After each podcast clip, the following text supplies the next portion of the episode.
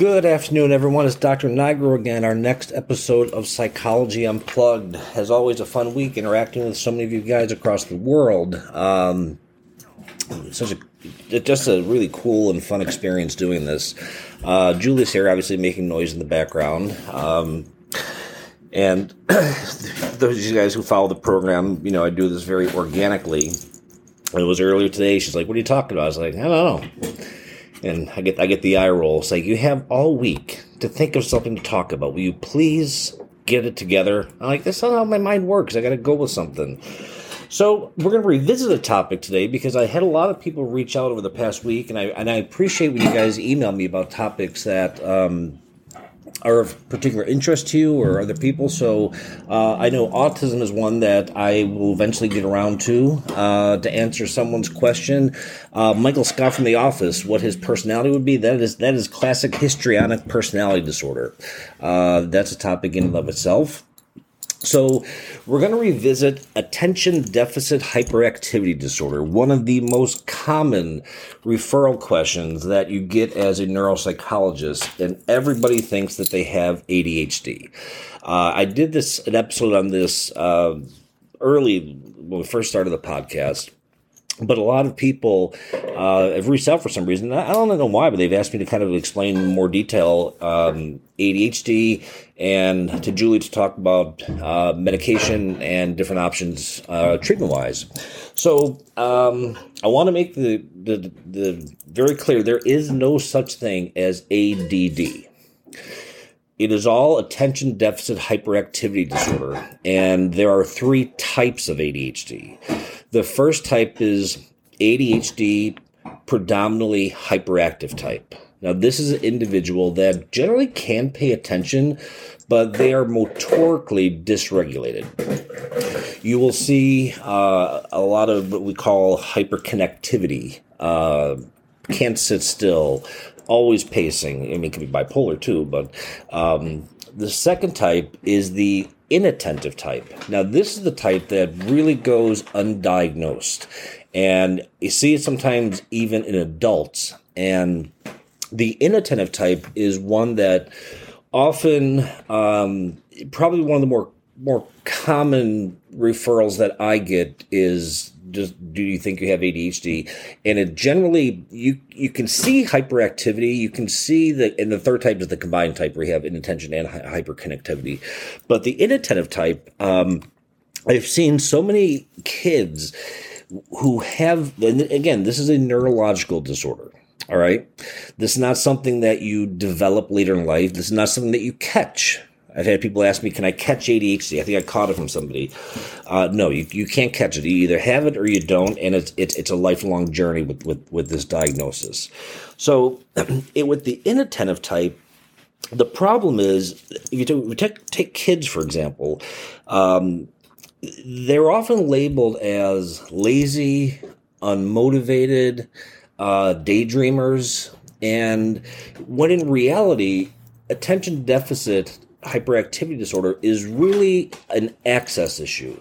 It's an inability to access the knowledge that a person has, whether that's crystallized information, fluid reasoning.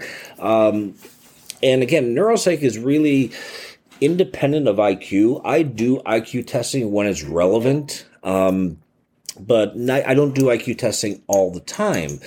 And I personally and professionally, I would never base a diagnosis of ADHD off of a simple rating scale. I think that is there's what we call almost um, there's too many false positives. Do I use norm based rating scales in my evals? Absolutely.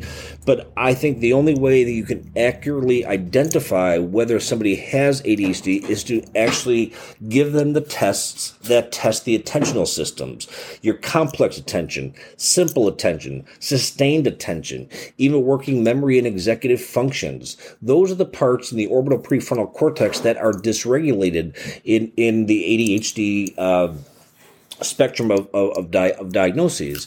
So I, a lot of people have come in, they've used different rating scales, and uh, a lot of pediatricians will use rating scales. And I, I think, and you know, Julie will talk about this, there, there's a real danger that if you get on a stimulant medication and you don't have uh, and you have a, a, comorbid means an underlying or an additional psychiatric diagnosis like a mood disorder of, of, of depression of bipolarity cyclothymia uh, the, the the stimulant medications can kind of have a paradoxical effect. So, no surprise that you'll hear me say that if you think you or someone else has a psychiatric condition, ADHD in this case, get a full neuropsych eval. Do not base it off of a, a simple rating scale. Uh, and I could tell you, there's it, it, it it's really interesting because a, a, lot of psychiatric conditions they they mimic ADHD, depression in in particular, uh, or if somebody is is is manic uh, or is just you know agitated, even even sometimes borderline. Um, if there's that emotional dysregulation and, and, and that, that's not being controlled, and they're and they're going through this whole process of, of being of, of uh, a neuropsych eval, other things can mimic it, and the testing is able to pick that up because the testing I do is so extensive. I do more testing than most. Generally my evals are 50 60 70 80 90 pages sometimes the hundreds. When you get that's more when you get into like brain injury and you have to look at mris and more medical records and stuff like that. But uh, adhd is definitely a legitimate diagnosis. Everybody thinks they have it um, and that is simply not the reality. And a lot of times it, it's depression you know, depression will pull down the attentional systems. Depression and even uh, anxiety. You know, the whole process of being tested creates uh, a certain level of angst because you, you, you, the whole point of getting tested is to find out what's wrong. So I think, you know, that that's why I spend so much time, you know, building rapport with people and, and trying to get them at ease and, and assuage their anxiety. Um, you know, because it, it, this whole process in and of itself is not designed to figure out uh, neuropsych is not about figuring out strengths. And the other thing I want to say about neuropsych is uh, a lot of people have asked me to kind of clarify this. Neuropsych, in and of itself, um, I think people practice it a little differently. So there, you have the neural piece, which is looking at um, verbal memory, visual memory. Um, like I said, simple attention, sustained attention, complex attention, working memory, processing speed, executive functions, cognitive flexibility, psychomotor speed, motor speed, uh, reaction time. Those are your core uh, neurological know, features uh, or abilities that, that are assessed. What I do is I incorporate the psych piece and that's when you get into social emotional personality functioning. So that's where you're really able to, to delineate with such specificity what the diagnostic picture is for an indiv- individual. So a lot of times people will say well I, I, had a neuropsych but they didn't really ask me anything about um, you know, like my personality or mood and stuff like that. So it's really important that you know you you, you want to really have the most comprehensive testing possible. Again, I'm one person. I have a, a specific methodology. Uh, it's just how my mind works. But again, I at the, at the, end of the day, after I finish writing these evals, I'm 100% confident that the that the diagnosis is accurate. And um, again with ADHD being so so prominent, sometimes it, it's it's very blatant. You know, where you can see. Um, you can just see the hyperactivity. You can see the agitation, and it's really important when. And some of the tests that we use or that I use uh, when you get into social emotional personality functioning is they're able to pick up if someone is faking, if someone is lying, if someone's being overly defensive. So those are really important component parts. Uh, you know, if somebody's coming in and saying, I, I, I want to get on Adderall, uh, that's generally a red flag. Um, or somebody says they want to get on modafinil. All right, you shouldn't. Most people uh, don't know those words or, or those specific medications. So they kind of like, hmm. Same thing. It's like I need to get on alprazolam, which is Xanax, or, or lorazepam, which is Ativan. Um, so Julie can probably talk more about that. But you know, ADHD really, uh, I think it, it can manifest in adults, and it really you really see a lot of, uh, from my experience, the transition from elementary school to middle school, middle school to high school. High school to college, and sometimes in the adult world, where, you know, if the demands of the situation do not bump up against the ability level, generally you will not see the deficits and I've had a lot of adolescents that I've worked with who they're very smart. Uh, they're articulate. They're they're well put together, but they're really depressed.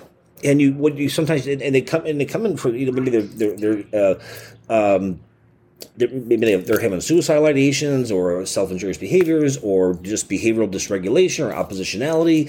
And, and, and, you know through the testing you kind of find out like they may be coming to help they want, want me to figure out what's going on with them psychologically and they're not even looking for adhd but it happens to be there and that could really be the explanatory factor because they're going to school they're they're running out of time on their tests. Um, they're not able to organize, plan, sequence, prioritize, prioritize, hold several constructs in their mind simultaneously, and so they're studying really hard, and they're getting C's and D's, and that could definitely when their ability level is. much higher than that. So the recommendations that I generally put in for for ADHD because um, I, I can't make any school put anybody on an individual or IEP, an individual education plan or a 504 plan. Uh, that's what we have in the United States in terms of academic accommodations. But the ones that, that generally work based in research and just years of clinical practice is extra time. That is probably the most beneficial one. Extra time on all in class, at home assignments, even if it translates into an adult working environment, extra time to complete projects. Um, stick academically, uh, extra time on all uh, assignments, provided that kid's not a procrastinator. Um, what are the other ones? Uh, the option to take all tests and quizzes in a in a private room that is free from distraction. The op- the option to use a fidget device, a wiggle ball. Um, the option to wear uh, headphones during times of non-instruction, or if you're at work and you know just people to some, and it, it, really kind of varies. Some some people will just want the headphones to drown out the noise. Other people want to put the headphones on with some some music, and it helps them to, to stay focused. Uh, frequent breaks when, when people feel that their attention is more uh, dysregulated. Uh, sometimes just you know five minutes because for for people with ADHD, if we're sick academically with kids, it is painful, and even adults, it's, it's painful, especially if you're doing a task that you are completely uninterested in. It it, it can be excruciating. Um, academically, I usually recommend advanced copies of all class notes to minimize the demands placed on the attentional systems, which is also really really helpful if there's a comorbid processing speed disorder because you have the information in front of you. Otherwise, you're you're basically sitting there writing the notes, the teacher from what the teacher or professor is, is saying, and then at the end of it, um, I have no idea what I just wrote because I wasn't paying able to pay attention to how the instructor was explaining it. Um, so those are the recommendations that that I, I, I find to be the most effective. Uh, but the extra time is is one that really is. Um, one of the most important things. Uh, in the United States, ADHD does fall in under the Americans with Disabilities Act. Uh, you know, I don't know, but probably change the disability title at some point. Um, but it, it, it, this is a, it, this is a serious disorder. It, it it's very common. Uh, it's something, like I said, I think a lot of people think that they have. Um, some legitimately do, and others don't. And everybody wants the magic pill. Uh, I don't know. Julie and I watched, a, I think it was on Netflix or Hulu, uh, Adderall Nation, and you can kind of check out. Um, a really good documentary about you know this whole underground world of you know texting and chat rooms and people trending Adderall. You know, it, sometimes people or parents will say if I diagnose them with their child with ADHD, they'll be like, they don't have ADHD. Yes, they do, but they can play. They, they play their video games for hours with their friends. Yes, anybody could pay attention with or without ADHD to something that they're incredibly interested in. Um, so you know, you know, again, testing is really the only way to really delineate what it is, what it's not, and whatever it is, how it manifests idiosyncratic to you as an individual. So again, there's an over reliance on on on medication. I think uh, the medications will help people concentrate, but they do not teach anybody the skills. This is where executive function coaches come in, um, where you you know they're helping kids learn how to plan, how to organize, how to you know code things because you know that over reliance on on on medication yes, you'll be able to pay attention, but it doesn't. Seriously, with the, the, the water, um, Now you lost my train of thought. ADHD. I know it's ADHD, but so you know, as I was saying, yes, executive huh? Executive functioning. Well, executive function is, is a part of it, uh, but again, this is really with the, the, brain's higher order cognitive systems that are really operating with, with, with this specific diagnosis. And I and again, I think it's uh, even even my colleagues who are prescribers besides Julie. Uh, you know, there's this is you know everybody wants their Adderall. They want their Ritalin. They want they want that that instant instant jolt. But you have to you know keep the caveat in mind. Who's who's going to teach the skills? Who's going to teach the person how to plan, the sequence, to organize, whatnot? Um, and again, why the importance of having the neuropsych eval, not just relying on a rating scale, is you got to make sure there's not another an underlying mood disorder there. So Julie's here, and she's going to jump on and talk about her role in dealing with ADHD from a psychopharmacological perspective. Hi, everyone. Um, I'm just going to talk a little bit about uh, ADHD in um, practice and um, and things that you know if you think you may have ADHD, which you know we're kind of like uh, it's I think a lot of it is our society too. Um, Adderall's really uh, it's got a stigma to it. Actually, um, a lot of people have uh, benefited from using Adderall, and Adderall can be very helpful sometimes, depending on the situation. So I guess I'll just go in, dive in a little bit to just talk a little bit about what it's like as a provider um, in lieu of you know people being out in the world and wondering if they have this disorder or not um, and disorder whatever this condition i mean um, usually it first of all it's very rare to find somebody who just has adhd um, it's kind of, it's easy to treat. It's super easy to treat if there's no underlying mood disorder going on. Um, so I'm just going to start in with that. So what happens? I what I've learned, I believe, um, so far in practice is that the inattentive type of ADHD is not obvious at all. Um, I think nowadays, unless you're going to a hoity-toity private school with, you know, having a lot of attention um, from your teacher and a lot of already, you know, pre-existing accommodations and support, I think in regular public schools, not every public school, but you know, public schools have, um, you know, they're they have they have the MCAS, they have a lot of other stuff they have to focus on. So you get overcrowded classrooms.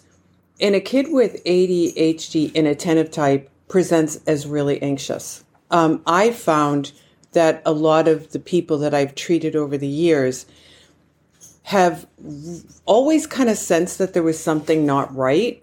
Um, they'd reflect back on school performance um, or current performance. Like, you know, the classic is I, I read the same paragraph in this book over and over again, and I'm not getting anywhere. I'm not retaining any information. It's kind of like a basic one. Or a lot of people are clinically speaking, brain farting because they go into one room and then they forget why they went in there. Uh, you know, I think a lot of that has increased since the pandemic started because our schedules and our rituals and all of that got really very discombobulated. And I think people just really aren't, um, you know, they, they were affected by that. And I, I've noticed that a lot with people that I know personally will say it as well. Um, but anyway, uh, moving on from that.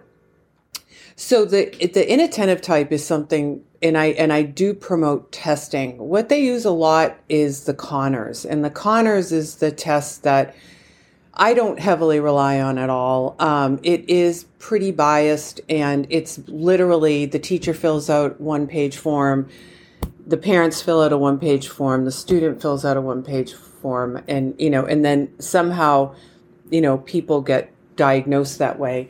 Again, you know, I'm not discrediting the Conners test I'm just saying personally, I don't find it extremely effective. Um, the problem with the ADHD inattentive type, like I said, these are the kids that fall through the cracks. these are the kids who are the daydreamers. These are the kids who are just looking out the window and they're just not, you know, grasping information. I'm taking that for an example first. Um, so I typically will, if there's someone that I, you know, like a young person, you don't sometimes people are more savvy with stimulants and prescribing than than I am. I, I really need to know that someone has a a confirmed diagnosis of ADHD before I imbibe on any um, stimulant trials. Um, also, people need to get you know clearance from their primary care, make sure there's no pre-existing you know any heart issues. Well, you require an EKG for you to start people. Um, so, having said that, the inattentive type literally they almost don't know that they have it and they're young kids typically. And, and these are these are people who grow into adults and they still knew there was something but they couldn't quite put their finger on it. Do i have it? Do i don't? Whatever. And and but there's really an important factor here. If you're now to switch just kind of move into keeping the inattentive in mind but also adding the hyperactive or combined type so the hyperactive one, as Corey said, is when someone is you know this kid, this this kid bouncing off the walls, interrupting. Um, sometimes they're labeled as the class clown. Um, they get a lot. They get into trouble a lot. They can't function in a classroom that they're not getting one-on-one attention. Um, and those are the kids that really they, they suffer for it. Um, you know, people can assume that kids have ADHD based on those behaviors, their acting out behaviors. Um, those are typically treated with things like guanfacine. Uh, if someone doesn't want to go on a stimulant, if parents back in the day used to be very concerned about putting their kids on stimulants because, and I, you know, raise my kids, and at this time it was definitely a, a caution where they were saying that the stimulants stunt children's growth. So there was a whole big study on that.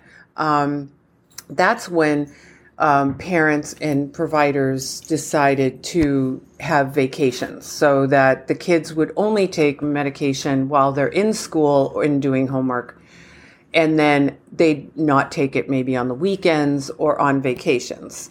Um, that was sort of how they resolved that whole thing. Um, I'm not quite sure that it's really legitimate that it does stunt children's growth. Um, however, that was a huge concern over the years. Um, the the most important thing to remember with treating ADHD is that yes, a neuropsych eval is brilliant, right? In a perfect world, can we all get people tested? No.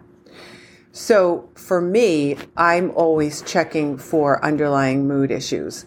Um, is this person an anxious person? Is this person a depressed person? Is this person maybe looking like it's hyperactive, but maybe are they manic or hypomanic? And when you're treating ADHD, it literally is, and I'm I know I'm right about this, it's the cherry on the cake if you're looking at treating somebody with medication, you have to look at it like building blocks, like scaffolding. If someone has bipolar disorder and they're manic, but they look like they have hyper and they think they have ADHD or they purport that they have ADHD, the last thing you want to do is add a stimulant to someone who is not medicated and stable with bipolar disorder. Sometimes stimulants can cause psychosis if they're not prescribed correctly. Um, this is I've seen this happen over the course of my career, um, and you know, with someone who has schizophrenia, uh, very I don't really find a lot of schizophrenia's patients with ADHD, um, and really, uh, people with schizophrenia are are that's a whole different topic, and we'll talk about that in another time. But um, the, these stimulants can cause a lot of problems, and people can really go awry. So, having said that, the scaffolding is really important. So, if someone's really, really depressed, historically and culturally, there are prescribers out there and have been that will add a stimulant to someone who literally can't get out of bed. Even if they're on medication, relatively stable for the most part, but just can't get out of bed. Um, so some people will prescribe that for like fatigue. Like I said, cherry on the cake, where you think you've maximized any medication to the degree that it's going to work. Um, sometimes there's treatment resistant depression, and that's a very difficult condition to treat. Um, it's not impossible. Sometimes it is, but most likely, you know, sometimes psychiatrists um, and providers out there will add a stimulant on board just to get someone motivated. Um, anxiety is really, if there's an underlying generalized anxiety or some sort of a anxious condition that is significant, and you know, a stimulant will make people more anxious. So the question also becomes too because of ADHD and Adderall, meaning the Adderall medication being so highly abused, it has caused a stigma to it. So there's a stigma attached to it because so many people have misused it. People who take Adderall, and I'm using Adderall as an example, it's certainly not the only one. I'll talk about a few others. But with with uh, Adderall, it's it's it's addictive. So, and essentially, you know, with people who don't have ADHD, it makes them high. It's speed. It's it's that I mean, so people like usually will like how it makes them feel. It makes them focused. Um, a lot of times, ADHD will really be just a processing speed condition, and um, I don't like saying disorder, but um, you know, processing speed is entirely different. And can stimulants help with processing speed? I've seen it work to a degree, but that's really just basic functioning. It's not really, it's more of a, a, a, a physical function than a, um, like a, like a neurotransmission function. Um, so, um, having said that too, I want to talk a little bit about Adderall and how it is it has become addictive. And it's also part of our culture where people know what it is generally. People, I know the deal. I mean, people go off to college and they're buying Adderall from their friends or, you know, it, it, because people want to do well on tests. ADHD blew up too because parents want their kids to be able to function to their full potential. And I think there are a lot of times where, you know, parents think their kids have ADHD and sometimes I think even they want their kids not want it but just like want an answer or some sort of uh, remedy that will help people you know function better um, we live in the united states and it's a very highly competitive country when it comes to getting into universities and and um, colleges and it's a whole other level now i mean when i was growing up 4.0 was the gpa like that was the that was the norm and that's not the case. It, I mean, I've literally watched over the years that that morph into something different. And when I went to school at uh, Mass General, um, I remember vividly doctors, you know, residences residents getting on the elevator um, with, and you would see MD, and then you'd see PhD, so that you're not only graduate, and these are Harvard students but you're not just graduating with a medical degree. Now they're graduating with PhDs. So, um, you know, the society, there's a lot of pressure on kids, a lot of pressure on parents, a lot of pressure on providers to really help people to function in the best way that they can. Um, the the other part is, you know, just to go back a little bit, is that the hyperactive you know the, the kid acting out you really don't know what's going on with a kid like that i mean usually kids can't tell you what they're experiencing um, and then once they go to school they compare notes they, they're looking at other kids and they're saying hey why why are they getting an a and why am i getting a d and you know and um, and how they you know come to understand or function academically um, and also socially. So you have a kid who's got ADHD combined or hyperactive type. He's not medicated. And then he's bouncing off the walls. Really hard for a kid like that to make a lot of friends Well, unless he's being a jokester Add one or thing. her. It's not just gender that, that the research has shown that, that individuals with ADHD, and particularly kids, are 30% below their same age peers socially, emotionally, and motorically. Motorically means They're mo- clumsy, motor motor They're clumsy. activity. Yeah. but their emotional intelligence is, there's, a, there's about 30% below what their um, from their chronological age. So there are medications for like kids who are maybe a little anxious. There's Strattera, it's called atomoxetine, and you know, we'll, I think we'll prescribe that a lot. Um, that's the first. That's usually the first thing we'll use to um, to treat that in young adults because you know i mean again it depends. I told you from the get-go every provider's different and every provider has their own philosophy respectively. So i am not critiquing anybody's work. Um, i'm just saying for me that's one route i would take if i knew this person had generalized anxiety and also had adhd inattentive type. So the stimulants really help with inattentive type. And they also help with the combined type and the hyperactive type. Um, the other thing I wanted to talk about, um, I was kind of thinking about this before you chimed in. I thinking, thinking, thinking. Let me chime in again. No, I'm just trying to. So, oh, with substance use disorder, you run that risk too. As a provider, you know, you want to treat someone to so that they function in the best way possible. So when someone comes to you, you kind of you kind of have to have your, you know, um, I hate the word. I don't want to say bullshit reader, but you, there are people that have approached providers looking for a certain medication. Let's say whether it's a benzo or whether it's, you know, Adderall. Um, you know, they'll, they'll they'll sometimes when you dig deep, if they're honest enough to tell you that they've abused medication or have abused substances, you'll find that there's a, a large correlation with people who use cocaine. Um, in in ultimately they find out they have ADHD.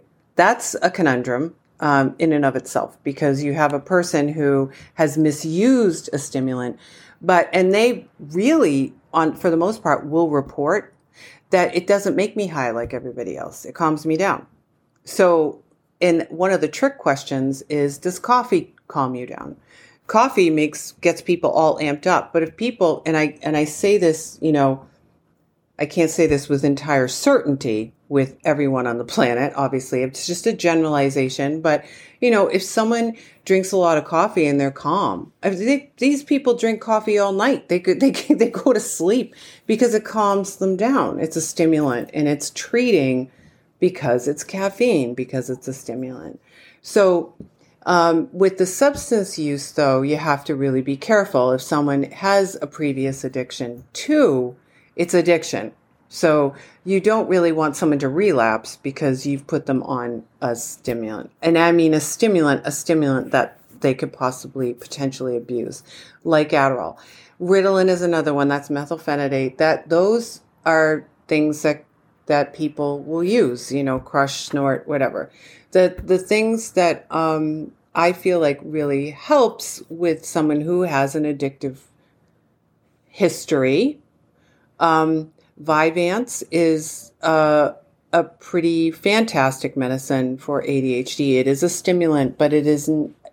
And this is as far as I know. I could be wrong. There could be people out there abusing this too. But as far as I know, that if you, it's a capsule. So if you open it, it it it's not it's not effective. So people, the the abuse potential with that drug is um, it's a pretty safe bet that for the most part it's a it's a safe safe uh, medication to use for um, both the inattentive, hyperactive, and combined type. But I do want to say, and I want to reiterate, ADHD, if it's straight up a straight up case, that it's a breeze to treat. The the this this struggle, and Cora mentioned this too. Executive functioning is huge. You've got to get therapy. I, I can't tell you how many people I've treated over the years that just get to that point where, well, when I get home, and you know they'll go to work all day, and then they get home, and then they have kids, and then they they have a lot to do. So but you can't have people on you know you know 90 milligrams of adderall do you know what i'm saying so there's a lot where these medications people have to figure out how it works for them the best way it works for them. Um, and also you know it's like oh i want to increase my dose because it's not lasting. You know I, I need a higher dose. Well yes yeah, sometimes you can but then sometimes you know you can't tr- you, you can't go too high because it's unsafe. It's a stimulant. But it does optimize functioning. Um, so, for example, there are a lot of people out there that you know have to-do lists. They have their lists. A lot of us do, and sometimes, um, and I know for myself, I've taken Adderall before, prescribed, very low dose, very low dose, um, and I know that I have ADHD. I know I do, um, but I, I have to say my patients noticed a difference in me. And that was because it had me so hyper focused on what I was doing, I wasn't being relational. So I stopped because it really, I mean, the benefit I was getting out of it wasn't worth it. But it was really interesting to have experienced a stimulant medication as it was prescribed, right? Um, I took half the dose anyway, and I just, I just said, all right, I'm done with this. So, but anyway, um, that that being said, there are some I would just say shout out to Cliff Weitzman again. I bring him up a lot. His app Speechify is really good, I think, for people who have ADHD who are in school, graduate school. Their focus is particularly graduate school. And they talk a lot about this on his Instagram page, not his personal one, but the Speechify one. Definitely check it out. It's a huge support system. It offers executive functioning skills. It offers textbook. Um, so you can. It's it's kind of like a, what is the other one? It, it, it you can download textbooks and they can be read to you. But what they emphasize too on his app is that you not only listen to the words, you also, depending on what kind of a learner you are, can read along while you're being read to my God, if this were available to me when I was in school, I probably would have done a, a, an ama- um, a better job. Um, and I'm sure, you know, a lot of people, if we had that tool a long time ago, that it would have been very beneficial. So that's the other part. It's knowing how to maximize, make your lists, do whatever you have to do to to help support this condition when a stimulant can't do everything. And the the most important thing is yes, get a neuropsych eval if you can. Um, because if there's anything underlying stimulants, ADHD medication can be really pesky. So if someone has bipolar disorder and you put them on Strattera, which is atomoxetine, it's not a stimulant, but it could make them manic. It also, Wellbutrin is bupropion, very, very popular medication. I use it all the time. I love it. I love it. It's one of my faves. It also is FDA approved to treat ADHD. Personally, I think it's ADHD inattentive type. I don't think it really tackles hyperactivity, in my opinion. But I do have people who take that and do really well um, for ADHD. Again, bringing it back to having a neuropsych evaluation is ideal because if there is an underlying bipolarity there, a medication like Wellbutrin could tip somebody over. So they could become manic or they could become more depressed and suicidal. So this is the this is how we treat it for the most part. We're adding it on at the end. In my in my journey so far, you know, it's always great to, you know, people are incredible and you know when you when you are successful at treating somebody and helping them feel better and you know diminish their anxiety you know kick their depression's ass and manage bipolarity. You know, it's it's you're just like happy happy to you know move on to finally treating the ADHD. But that that's the scaffolding behind the scenes. So that is probably why if you guys just kind of know that you think that you want this or whatever because you think you have ADHD providers are very they get very sketched out about people looking for this kind of medication. So Don't be surprised because a lot of people go to their primary cares and the primary cares, no, you got to see a psychiatrist or a psychiatric provider. You know, you got to do this, you got to do that. But um, I'm sure I'm forgetting a few things. I will tag it on the next time I talk, but I don't want to talk all night. Thank you so much for listening. God bless you, and uh, it's it's all yours, Cord. Thank you, Julie, as always. Um, but one other piece of information is statistically, 80% of individuals who have a primary diagnosis of a bipolar disorder, again with the water, 80% have a comorbid diagnosis of um, ADHD. So it's uh, just wanted to revisit this because people have reached out and asked me to talk more about this. Uh, I think a lot of people who have recently joined uh, the can't believe how many people follow us. Uh, incredibly humbling. But uh, there have been many occasions where people have really gotten upset with me when I told them that they do not have ADHD. Uh, almost, it's like the punishment didn't fit the crime, where they were really upset that they didn't have this diagnosis when it was depression. And again, that's why it's again so important with the testing to really be able to delineate uh, and I usually will ask people who are on a stimulant medication if I'm going to test them to not take the stimulant medication the day of testing and the day prior. One, I want to verify that they do have ADHD, and also if there is ADHD, I want to be able to know the severity level. And I could tell you from experience, there have been enough people that I have tested off of their stimulant medication that did not have ADHD.